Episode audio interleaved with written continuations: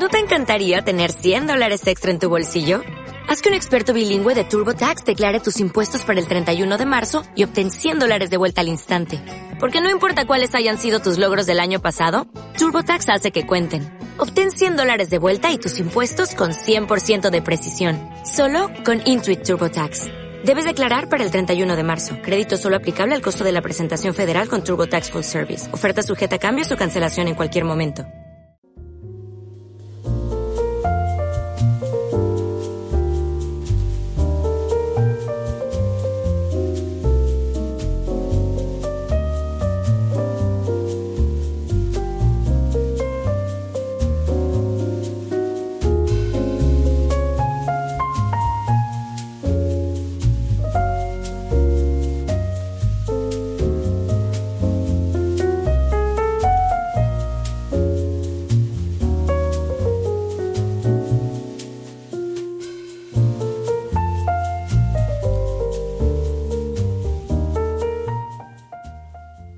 2017 escribí un artículo en mi blog titulado Personal Branding en la empresa, aplicaciones, pros y contras.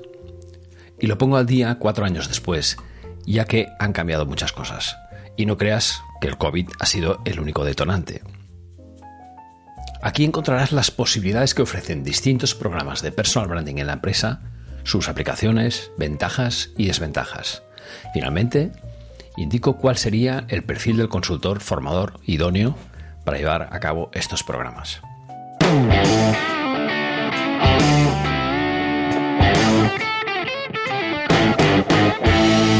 Hola, soy Guillem Recolons y te doy la bienvenida a Todo de Jamarca, tu podcast de marca personal.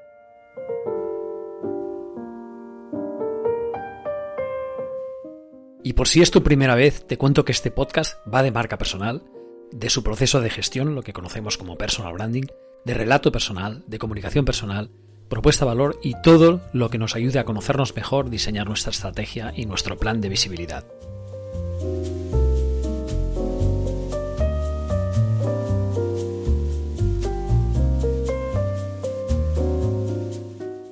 La verdad es que el personal branding en la empresa es, yo lo llamo ese gran desconocido. En España y algunos países de Latinoamérica, el conocimiento y el desarrollo de este tipo de programas en la empresa es todavía muy bajo. Quizá el responsable de esta situación no son las propias empresas, sino que somos los consultores, los formadores en personal branding, que quizás no hemos sabido transmitir las ventajas y el retorno, muy importante, que obtendrían las organizaciones al incluir en sus planes de formación y consultoría las aplicaciones derivadas del personal branding corporativo o personal branding en la empresa, que como por ejemplo programas de embajadores de marca, de executive branding, de employer branding, de reputación online, social selling, storytelling, etcétera, etcétera, que ahora detallaré. Y por mi parte voy a intentar remendar este error. A ver, empecemos primero por el origen del personal branding porque es relevante para lo que vamos a contar. Es cierto que aunque la palabra personal o personal nos lleva a pensar que se trata de una acción individual, lo curioso es que el primer autor que acuñó la expresión personal branding, que es Tom Peters, se refirió al personal branding como la potenciación de la marca personal de los empleados y, a descubrir su rol como emprendedores. Fijaros en esto, ¿no? Potenciación de la marca personal de los empleados. Es decir, no era tanto un tema de desarrollo de una persona autónoma para potenciar su marca, sino de los propios empleados para empoderar la empresa. Es decir, él hablaba de profesionales entendidos como microempresas, lo que él llamaba el Me Incorporated, que se traduciría como yo SL o SA, con iniciativa y capacidad de ir más allá de sus funciones ah, laborales en la creación de valor hacia los stakeholders. Si la empresa es capaz de entender la suma de fuerzas de ese yo SL en la organización, estaríamos hablando exactamente de eso, del personal branding en la empresa. Como fase de desarrollo del personal branding, pocos años después de que Peters acuñara esa expresión personal branding, que fue en 1997, la literatura alrededor de la gestión de marca personal se desligó de la empresa, curiosamente, y sus ventajas empezaron a asociarse única y, equivocadamente a los profesionales independientes. Y eso ha llevado asociado que el personal branding eh, sea un ejercicio para muchos pensado para resaltar el ego y la verdad es que eso está muy alejado de la realidad. puesto que hay un elemento llamado la propuesta de valor que precisamente lo que trata es ah, de no exaltar el ego propio, sino el de tu cliente, que es muy distinto.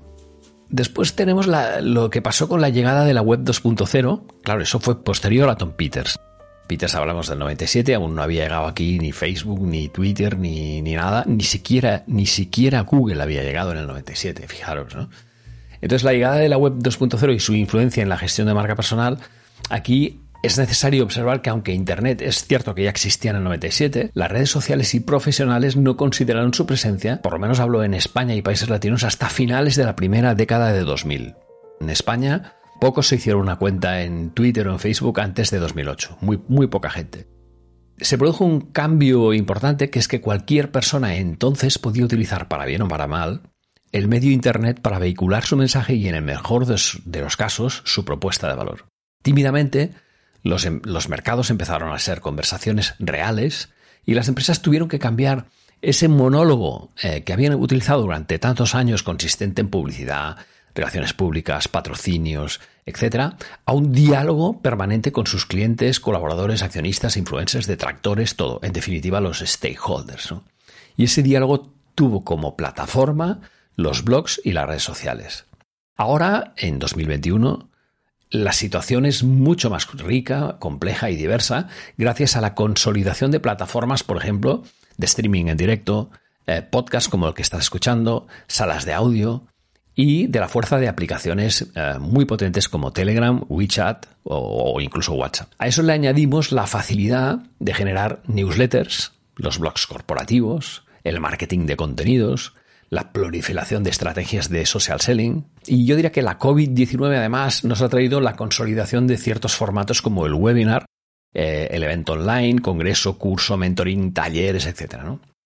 las propias redes sociales, por su lado, se convierten ya en omnicanales, donde es posible la comunicación directa con personas, el streaming gratuito y en directo, la creación de grupos abiertos o cerrados, la creación de eventos, la venta directa de productos. Hay ya muchas plataformas que tienen un shopping, que puedes comprar directamente productos ahí, ¿no? Y, sin llegar a, Amazon. Por cierto, no me puedo olvidar de Amazon, que ha cambiado de forma drástica el marketing personal. ¿Cómo lo ha hecho? Democratizando la posibilidad de que muchos de nosotros podamos publicar, de anunciar lo publicado, de crear acciones SEM eh, internas y de crear y recibir reseñas que son muy valiosas para la marca personal, especialmente cuando son positivas, claro. Desde el punto de vista de la reputación, se consolida la importancia de la reputación digital corporativa como mecanismo de monitorización y defensa de la identidad de marca y de empresa. Las organizaciones empiezan a crear y activar perfiles en redes sociales para protegerse de crisis y de ataques, pero también como medio de comunicación paralelo a los tradicionales para trasladar el valor de marca. Plataformas como Glassdoor, que apenas tenían implantación fuera de los Estados Unidos en 2017, ahora son el nuevo, y pongo entre comillas, TripAdvisor de empresas, ¿no? donde empleados y ex empleados opinan sobre su experiencia de marca. Y eso afecta directamente a las acciones de atracción de talento dentro del employer branding, ya que muchos candidatos se echarán atrás antes de aceptar una oferta de una empresa con malas opiniones en Glassdoor. También emergen dos fenómenos que son curiosos. ¿no? El primero es que las crisis las acaban resolviendo al final siempre personas con nombres y apellidos que están al otro lado del teléfono o del ordenador. Por tanto, aquí podríamos tener una primera lectura, que es que las marcas no resuelven problemas de reputación, sino que eso lo hacen las personas. Y también, como otro fenómeno curioso, es que todavía hoy hay empresarios que piensan que si su empresa no tiene un perfil en Facebook o en TikTok o en Twitch, se van a librar de ataques en esas redes. Eso yo lo llamo ingenuidad 2.0, pura y dura. La solución no es, estoy de acuerdo, ¿eh? no sería estar presente en todas las redes sociales o blogs, eso me parecería una estupidez, pero sí en monitorizarlas y en tener un pequeño ejército de fans de marcas, si quieres llamarlo así, ya sea internos o externos, que puedan conversar con los detractores, con los haters y establecer un diálogo constructivo. Es difícil que las marcas puedan ser asertivas o empáticas, pero las personas sí podemos serlo. Bien, se producen ciertos errores habituales en la gestión de crisis digital. Un error de muchas empresas y departamentos de marketing y comunicación es creer que un community manager lo resuelve todo. Y el community puede monitorizar la red para encontrar problemas de reputación, puede detectar fans, influencias de marca, puede compartir mensajes corporativos en los distintos soportes digitales, puede hacer informes de seguimiento y evolución de las tendencias de, este, de, los clientes en el entorno digital. Y en algunos casos incluso puede ser un generador o curador de contenidos. Pero es muy difícil, no digo imposible, que pueda afrontar una crisis por sí solo o por sí sola. Mira, como dice Iván Díaz de, de Gravita, de Branzai, el branding va de problemas, no de soluciones, y ahí se refiere a nuestra obsesión enfermiza por encontrar la solución antes de estudiar a fondo la raíz del problema. Eso me recuerda también a, un fantástico TED Salón que hizo Maite Moreno eh, hace pocos meses, hablando sobre que el, el problema es definir el problema. Bien, el branding, por otro lado, se empieza a imponer al marketing. Y no quiero que lo, que lo interpretes de, un, en términos competitivos, en términos bélicos de lucha entre bandos. Se trata de conceptos que realmente están integrados. lo que pasa y que no entiendo todavía es que las empresas siguen empecinadas en crear departamentos de marketing, en directores de marketing, en CMOs, ¿no? El Chief Marketing Officer, cuando el padre de la familia es el branding. La marca es algo que existe en nuestras cabezas, ¿eh? es una abstracción, es una, como diría Yuval Noah Harari, una realidad imaginada, y es simple y compleja a la vez, y requiere distintas estrategias para crearse, mantenerse y reforzarse.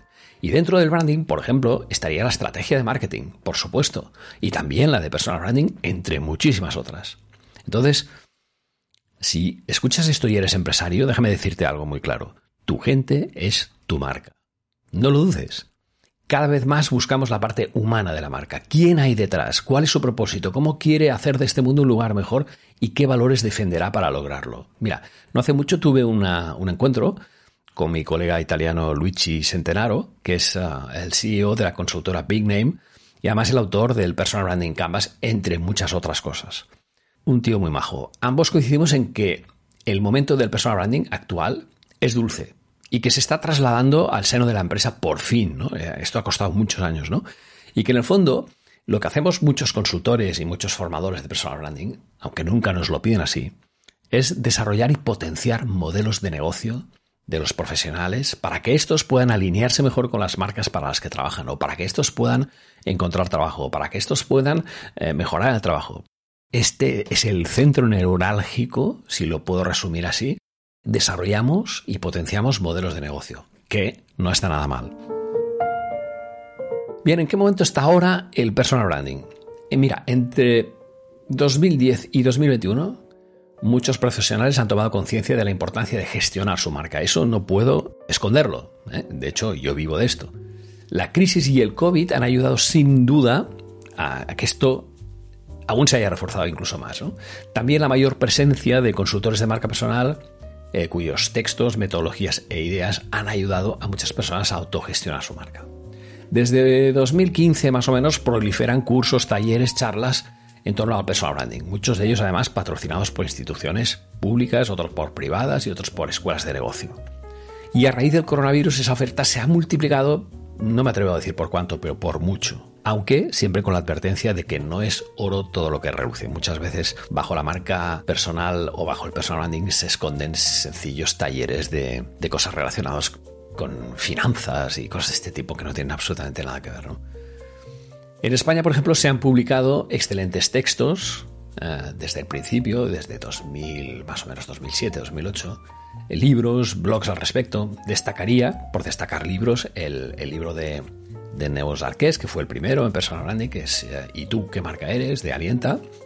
Luego me gusta mucho también de Andrés Pérez Ortega y también de Alienta Expertología y Marca Personal para Damis.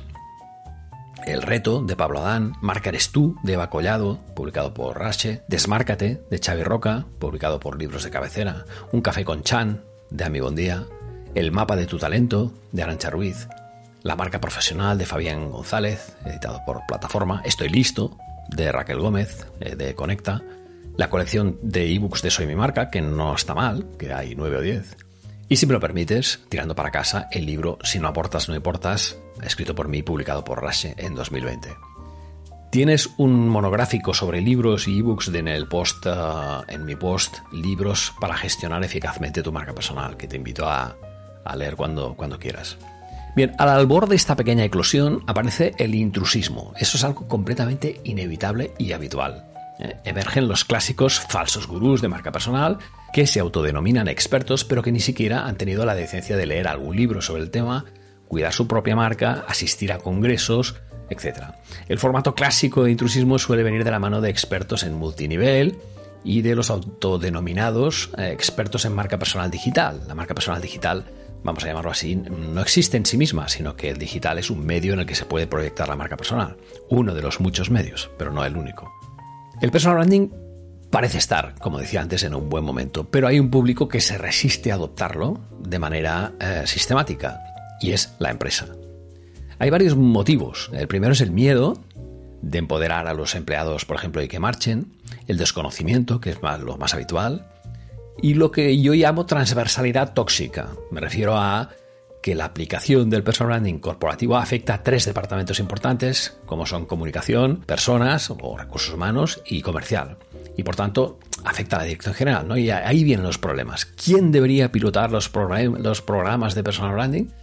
Y es el síndrome que se produce eso es de otro departamento, no es competencia mía, ¿no? Entonces aquí se impone eh, la inacción, ¿no? Muy peligrosa siempre, ¿no?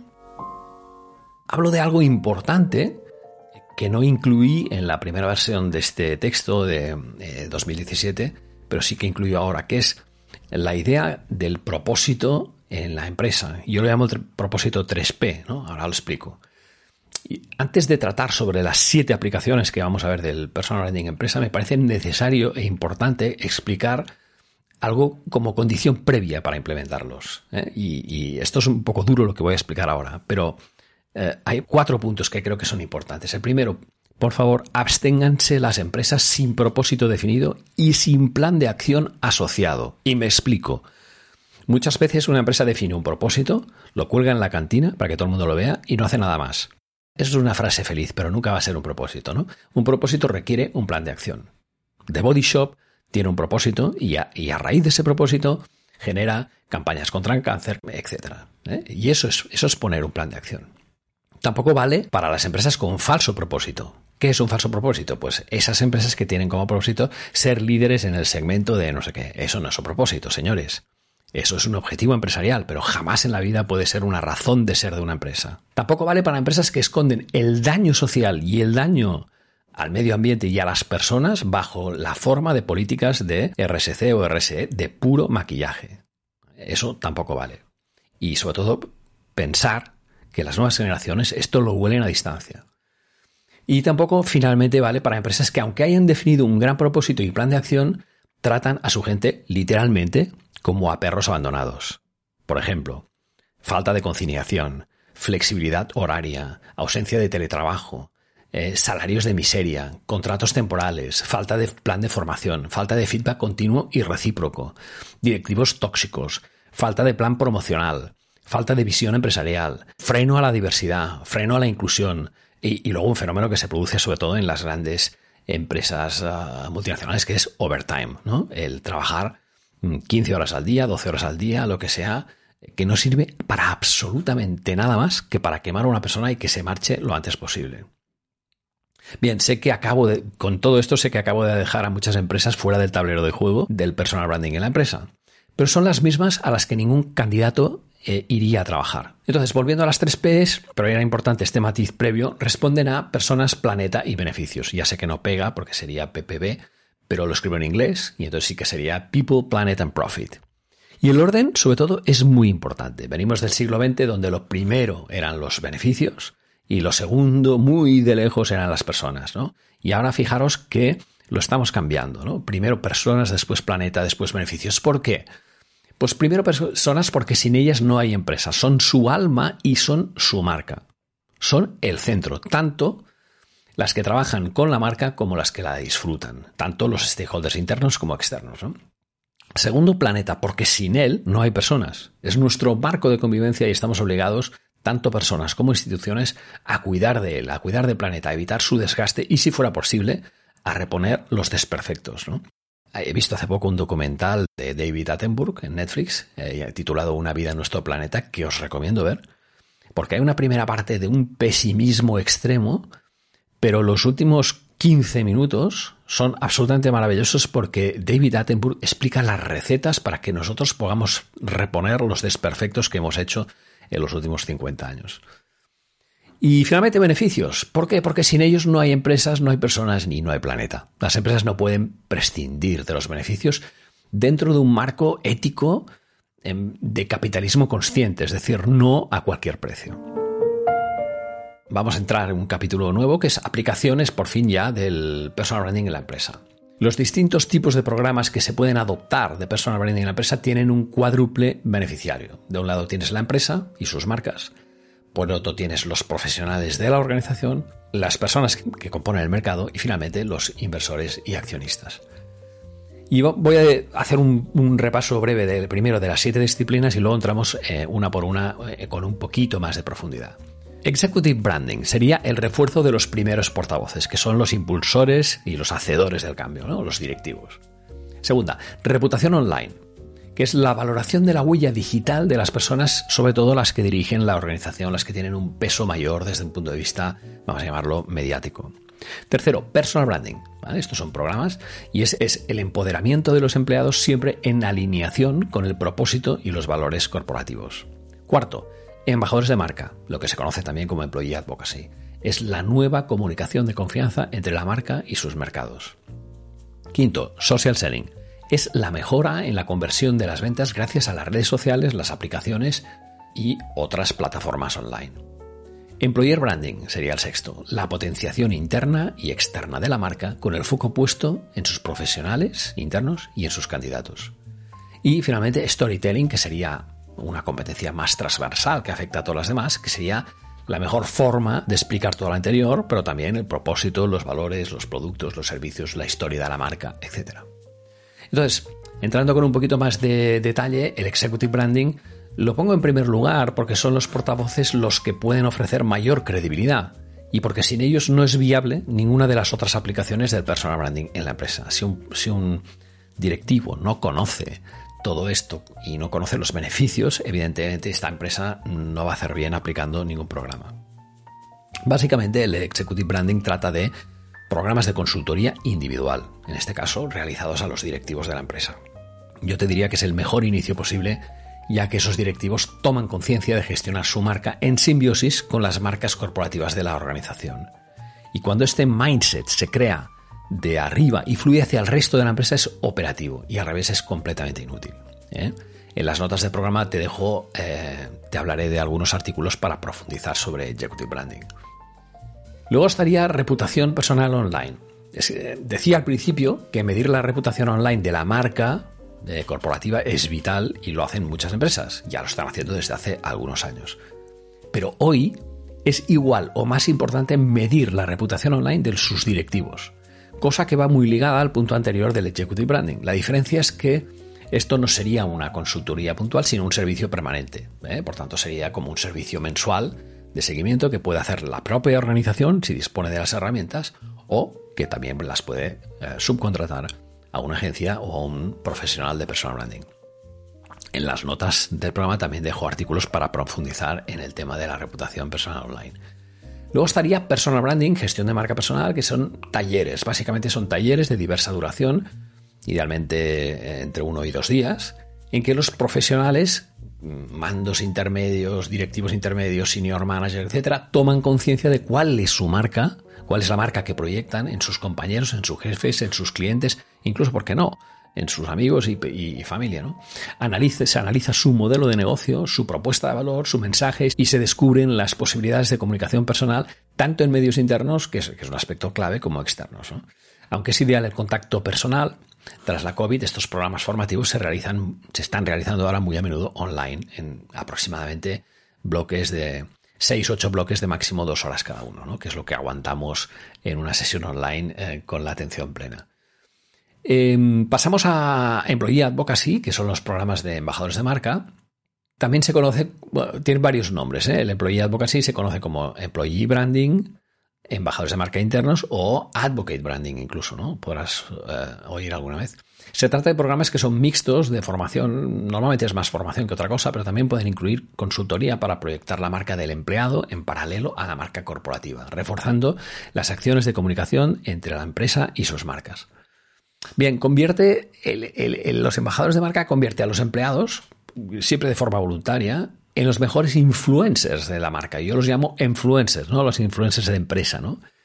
Y bien utilizados estos programas incluyen técnicas de social selling para obtener resultados que sean medibles en mejora de confianza, exposición mediática y ventas.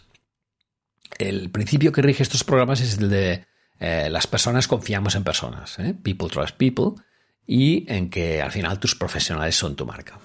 En las notas del programa te dejo artículos de, refuerzo para profundizar en, el tema de, de employee advocacy. ¿Entramos en social selling? Sí, efectivamente. Hoy los clientes de la empresa también son digitales. Esto lo dice muy bien Alex López en su libro Cliente Digital, Vendedor Digital. Y cada uno a su manera. Y no aprovechar esta oportunidad en un momento en que la venta online es 24 x 7, multicanal, global, es una pena. Hay más. Hoy la venta, podríamos decirlo así muy claro, no duerme. El de Social Selling es un programa mixto de formación y consultoría que incluye una parte de formación en marca personal y eh, la mejora de los perfiles online de los comerciales. Y la otra es protocolo, herramientas y embudos de ventas a partir siempre de un formato basado en contenido de gran calidad. Este es un punto clave. Aquí no se trata de push, no se trata de publicidad, sino que se trata de contenidos que tengan gran calidad que puedan atraer a clientes. En las notas del programa te añado algún artículo también. Employer Branding, que sería la promoción de la marca empleadora, son programas de consultoría, básicamente, que persiguen dos grandes objetivos.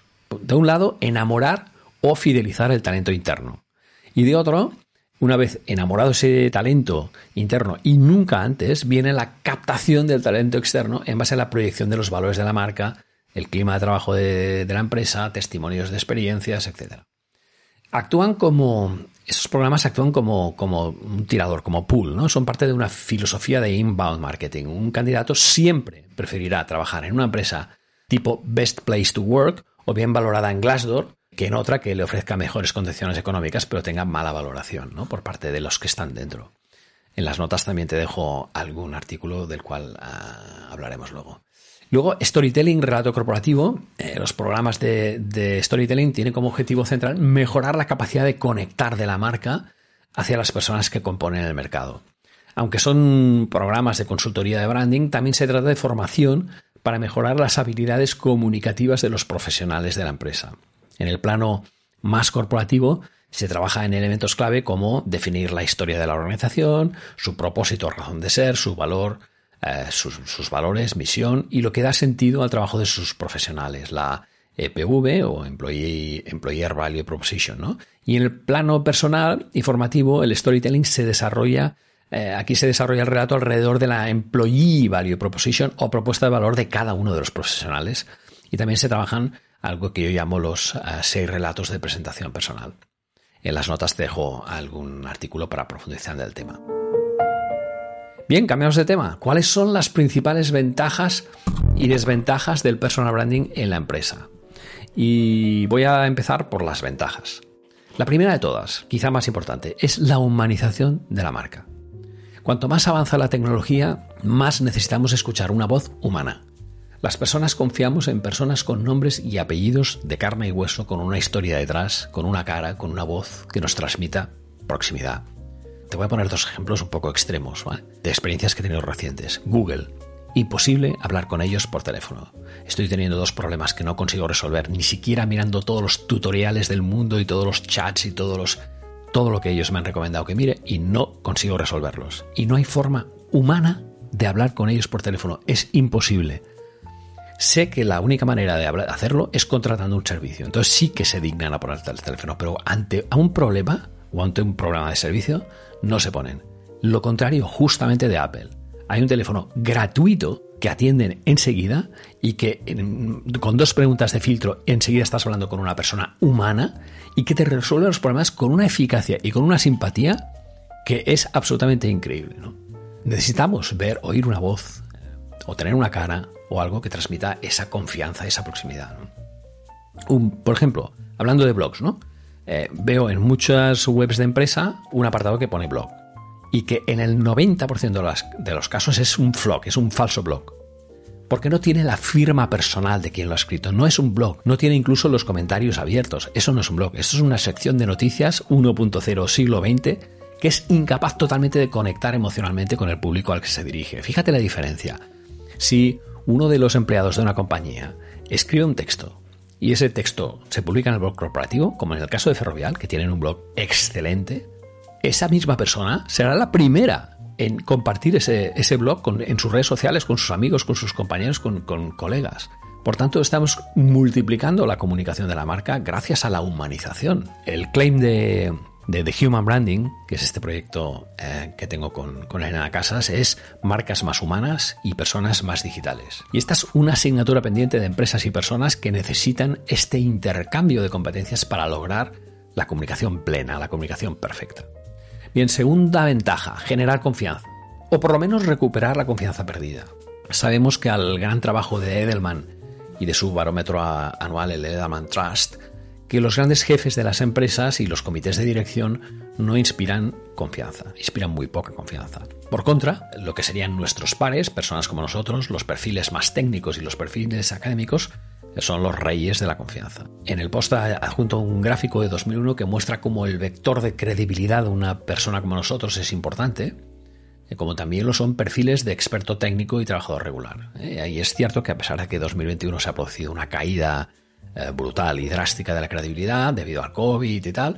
Los profesionales con perfil técnico, que me atrevería a decir que son I D, los Product Brand Managers, los comerciales, los Project Managers, son los máximos vectores de confianza en la organización. Bien, tercera ventaja, alineación de valores corporativos y personales en una sola voz. Una de las ventajas de los programas de formación en personal y empresa es que ayudan a que marcas y empleados pongan sobre la mesa sus valores y analicen tendencias coincidencias y afinidades. Es importante que estos eh, statements, visión, misión, valores, no estén redactados de manera que sean ajenos a los profesionales que apoyarán las marcas de la compañía. O sea, es importante involucrarlos en esto. Y de la misma manera es importante que los eh, empleados interioricen su rol como portavoces de marca y entiendan muy bien hacia dónde se dirige su empresa y cada una de las marcas. Hace, hace años escribí un post en el blog de Soy Mi Marca que detallaba tres pasos esenciales para implementar un programa de personal branding en empresa. El primero es promover el autoconocimiento y la identidad personal, que es el personal branding entre los empleados. El segundo es convertir el conocimiento de marca interno en una prioridad. ¿vale? Esto sería el corporate branding. Y el tercero es conectar lo personal y lo corporativo. Puede parecer fácil, ¿eh? Quinta ventaja, amplificación del mensaje. ¿Qué pensaría el director de comunicación de una empresa si yo le digo que gracias a sus empleados puede multiplicar por 6 el alcance de los mensajes de su marca? O por 24 el engagement. Seguramente pensará que miento. Pero para mi descarga los datos están ahí, publicados en un libro excelente de los hermanos Cheryl y Mark Burgess que se llama The Social Employee. El texto relata casos reales de empresas como IBM, ATT, Dell, Cisco, Southern Airlines, Adobe, Domo, etcétera, en sus planes de social media compartidos con sus empleados como embajadores de marca. Lejos de ver a sus profesionales como una amenaza para los planes de comunicación corporativa, los ven como aliados en una especie de quid pro quo en el que los empleados refuerzan interna y externamente su reconocimiento profesional y su marca personal. Y este era el tema particular, precisamente, que traté en mi charla TEDx Small Data, el poder de las personas, que ahí pasaba la fuerza de la conexión de la empresa y mercado a la conexión de valores de los empleados y valores de los stakeholders, algo que yo llamaba los superpoderes. Bien, otra ventaja sería la ayuda en entornos de crisis. ¿eh? Y quiero dejar claro que para evitar malentendidos, la gestión de crisis interna es responsabilidad bien de comunicación, de marketing, de vicepresidencia, de protocolo, de quien quieras, ¿no? Pero no de los empleados. Pero, aclarado este punto, quien realmente mejor puede apoyar a la compañía en una gestión de crisis son personas humanas como máximas generadoras de confianza y credibilidad. En el extracto de un artículo académico titulado Employees, The Key Link to Corporate Reputation Management, ya se entrevé la importancia de los empleados en una gestión de crisis. ¿eh? Yo he trabajado en programas de embajadores de marca para centros médicos, clínicas, empresas del sector industrial, farmacéutico y muchas otras, ¿no? Pero los resultados en la eficacia de gestión de crisis tras un, tras un taller de embajadores de marca son espectaculares. Bien, otra ventaja sería la retención del talento, menuda palabreja que utilizan los de recursos humanos. Es evidente que un empleado comprometido será más impermeable a propuestas externas que mm, de cambio, ¿no? Que uno que no lo esté. Entonces, más que retención, yo lo llamaría convicción o fidelización del talento o enamoramiento del talento, me da igual.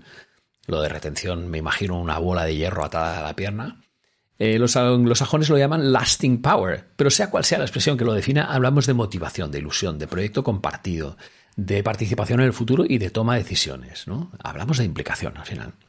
En el lado externo estaría la atracción del talento. ¿eh? Si la gente de casa es feliz, el efecto será como la belleza, que se transmite de dentro hacia afuera. ¿eh? Esto dicen.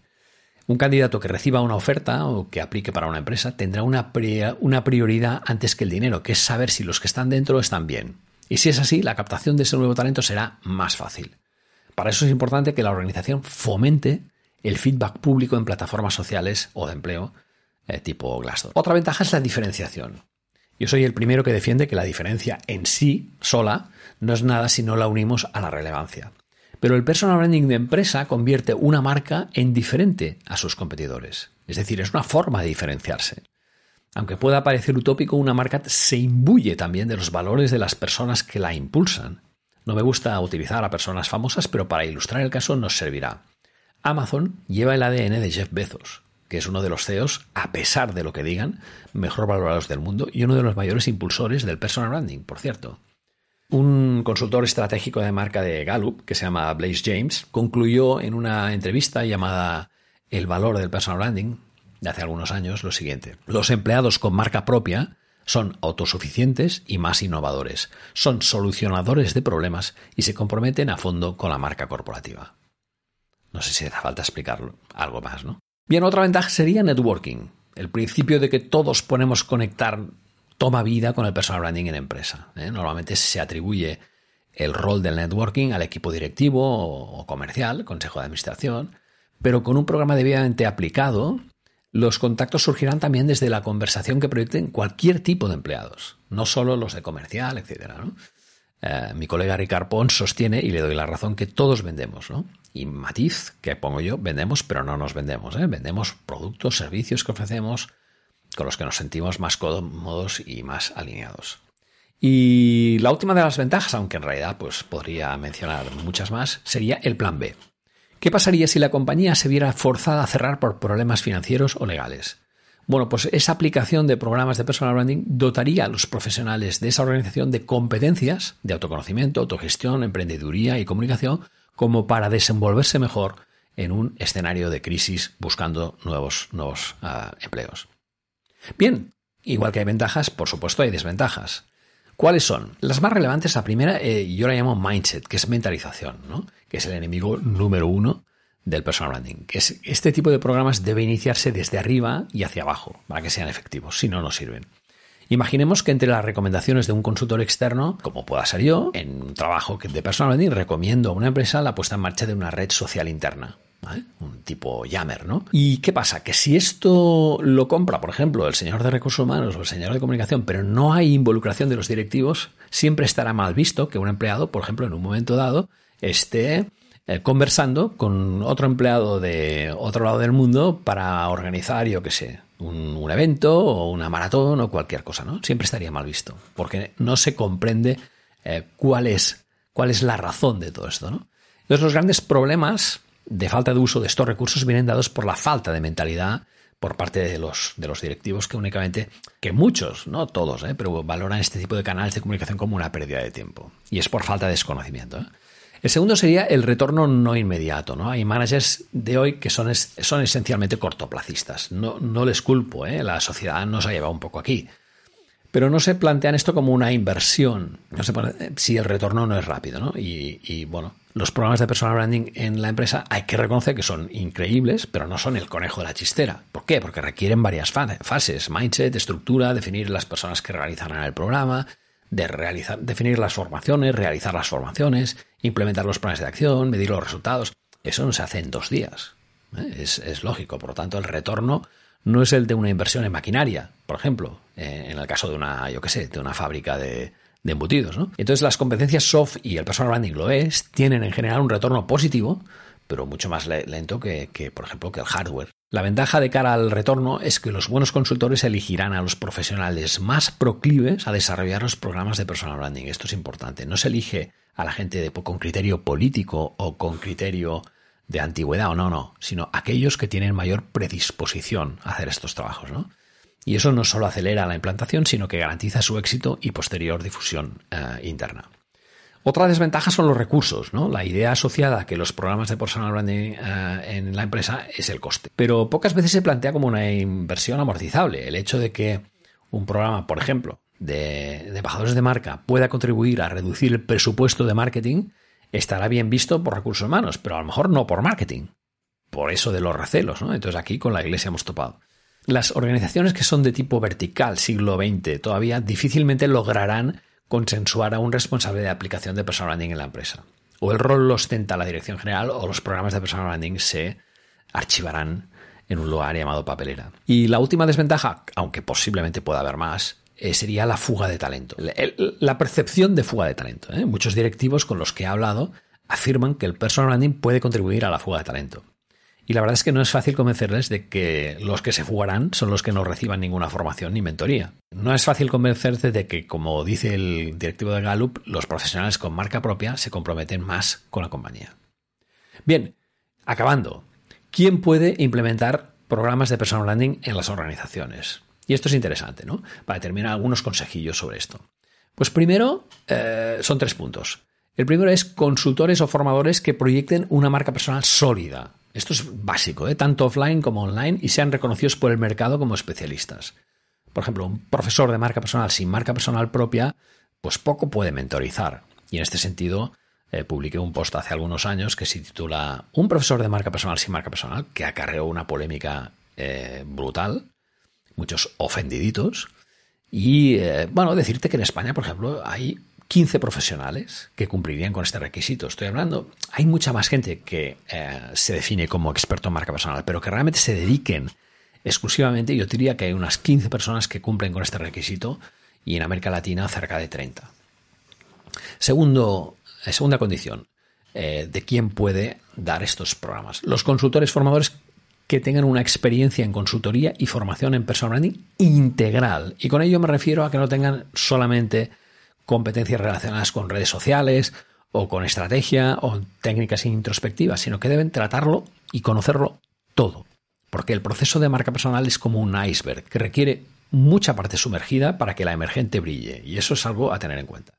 Y tercero, se necesitan consultores y formaciones que tengan experiencia como empleados, pero también como directivos en organizaciones. Eso es para mí es un punto clave, porque de otra manera será muy difícil que puedan entender la problemática de su cliente o valorar y cuantificar la oportunidad que representa implementar estos eh, programas. Al final es un tema de empatía. Bueno, espero haberte ayudado a clarificar un poco este rol esencial del personal branding en la empresa. Queda mucho por hacer, pero lo primero, como siempre, es encontrar ah, la forma de romper barreras. En el post escrito encontrarás una infografía que resume lo tratado y bueno, si has llegado hasta aquí, te paso las recomendaciones de la semana, que en este caso serán los artículos de refuerzo a cada una de las aplicaciones. Por ejemplo, cuando hablamos de Executive Branding, te recomiendo eh, cinco artículos muy interesantes de Executive Branding, de ejecutivos a Changemakers, eh, Executive Branding, tres tipos de directivos según su visibilidad, la marca personal del directivo, Executive Branding, el momento de los impulsores de la transformación o el ROI del personal branding en la empresa. En reputación digital personal te aconsejo tres artículos. Uno se titula Reputación digital. ¿Quién quiere un misógeno y racista en su plantilla? Este es un caso, un case study. Luego, diferencias entre marca personal, reputación y reputación online, que las hay y mucha gente las confunde. Luego, diagnóstico de marca personal, identidad digital por nombre, donde este es muy reciente. En el caso de Employee Advocacy o programas de embajadores de marca, aquí también hay unos cuantos artículos que recomiendo. El primero y más completo se titula La fuerza de los embajadores de marca internos. Luego, ¿qué son los embajadores de marca y cuáles son sus ventajas? Este es muy reciente. ¿Quién es el mejor portavoz? El empresario o su gente. Ocho ventajas de ser embajador de marca en tu empresa. Embajadores de marca externos o internos. Crisis y embajadores de marca interno, un refuerzo de lujo. Y no hay empleado social sin empresa social. En Social Selling, eh, adjunto 3, ¿por qué la combinación de Employee Advocacy y Social Selling es imbatible para la empresa? Este es, mm, dio muchas vueltas en su momento. Luego Digital Selling, píldoras de vídeos sobre social selling. Aquí se refiere a la plataforma de Alex López, Digital Selling, que está llena de píldoras de vídeos sobre social selling para... Es muy, muy enfocado a vendedores, pero bueno, está muy bien. Y también quién dice que no se puede vender a través de las redes sociales, es un artículo publicado en The Human Branding en Employer Branding adjunto también unos cuantos artículos. Sin visión corporativa no hay Employer Branding que valga. Las empresas se comunican eficazmente con su gente. Otro que es accionariado emocional, ingenuidad, utopía o camino. Otro que es nunca trates de retener el talento, conquístalo o déjalo volar. Y este se refiere a la casi salida de, Leo Messi del Fútbol Club Barcelona en 2020, que hizo un amago de salir y a y yo en aquel momento opiné, si se quiere ir, que se vaya, déjale salir. O sea, retener talento con una bola de, tarde o temprano se va a ir. Y el tiempo me ha dado la razón. Luego, nunca trates de retener el talento, conquístalo o déjalo volar. Aciertos y errores de Employer Branding, problemas y oportunidades en Employer Branding y recursos humanos. Este es de Eva Collado, muy interesante, publicado en el blog de Soy mi marca. En Storytelling tengo quizás donde hay más, porque es una de mis pasiones ocultas, ¿no? Una es los mejores discursos siempre parten de grandes relatos, este es bastante reciente. La otra es Storytelling, 366 relatos en imágenes perpetuas, este habla de, un hashtag que se llama eh, Grelatos, que, de post que estuve publicando en Instagram sobre las imágenes más icónicas del mundo y los relatos que estaban detrás. El tercero es el relato personal, hasta dónde debo exponerme en redes sociales, es una pregunta que se hace mucha gente. El cuarto es no juzguen sin conocer el contexto o el relato del otro, este es un cuento. El quinto es el profesional en contar historias, las suyas y las ajenas, nace y se hace. O sea, esto desmiente aquello de que nacen o se hacen. No, no, las dos cosas, nace y se hace. El sexto es storytelling, como tejer el relato perfecto. Este también tuvo mucho éxito en su día. Cinco claves para tejer el relato perfecto. El séptimo es las historias pueden cambiar el mundo. Y aquí también son casos. El octavo es hemos crecido, pero nos siguen gustando los cuentos. Este es un poco viejo.